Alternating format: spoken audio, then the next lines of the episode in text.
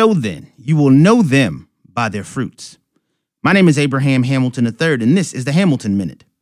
The U.S. Army's 101st Airborne Division has been deployed to Europe for the first time since World War II amid soaring tension between Russia and the American led NATO military alliance.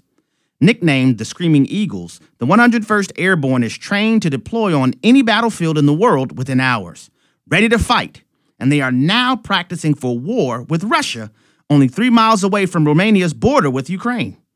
The stated deployment purpose is to support our NATO allies.